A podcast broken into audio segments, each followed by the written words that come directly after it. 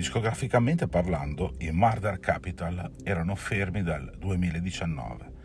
Il 16 agosto di quell'anno, infatti, pubblicarono il loro album di debutto, When I Have Fears, opera oscura e disperata, influenzata dalla morte, dalla tragica morte di un amico comune dei membri del gruppo. Nel corso di tutto questo tempo mi è capitato più volte di scriverne proprio di questo disco, perché tuttora lo valuto come un autentico capolavoro. Sono passati anni e altre band provenienti dalla medesima scena post-punk inglese e irlandese, come i Fountains DC, gli Idols, ma anche gente come gli Shame, le Wet Leg o veterani come gli Sleaford Mods, hanno avuto più risalto rispetto ai Murder Capital, che invece se ne sono stati nella loro Dublino a bere Guinness e a scrivere, fortuna nostra, canzoni nuove.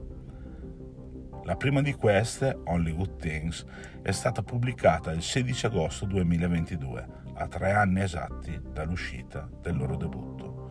Rispetto ai brani che fin qui ci hanno fatto amare Murder Capital, a questo giro la band irlandese riesce a spiazzare di brutto a sentire queste nuove sonorità che ora guardano più agli imperdibili anthem dei Whipping Boy oppure ai primi U2, piuttosto che a gente come Fugazi e Joy Division, alcuni fan potrebbero sentirsi delusi.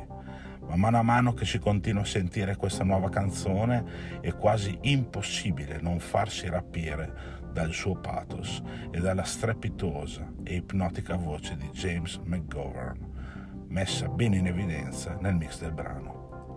Only Good Things è la prima anticipazione del secondo disco dei Murder Capital, in uscita quest'autunno, anche se al momento non si conoscono eh, n- nessuna informazione concreta su questo disco, come la tracklist né la data di uscita.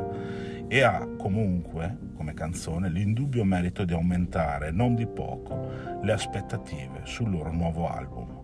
Hollywood Things, ovvero il grande ritorno di una delle migliori band di questi anni.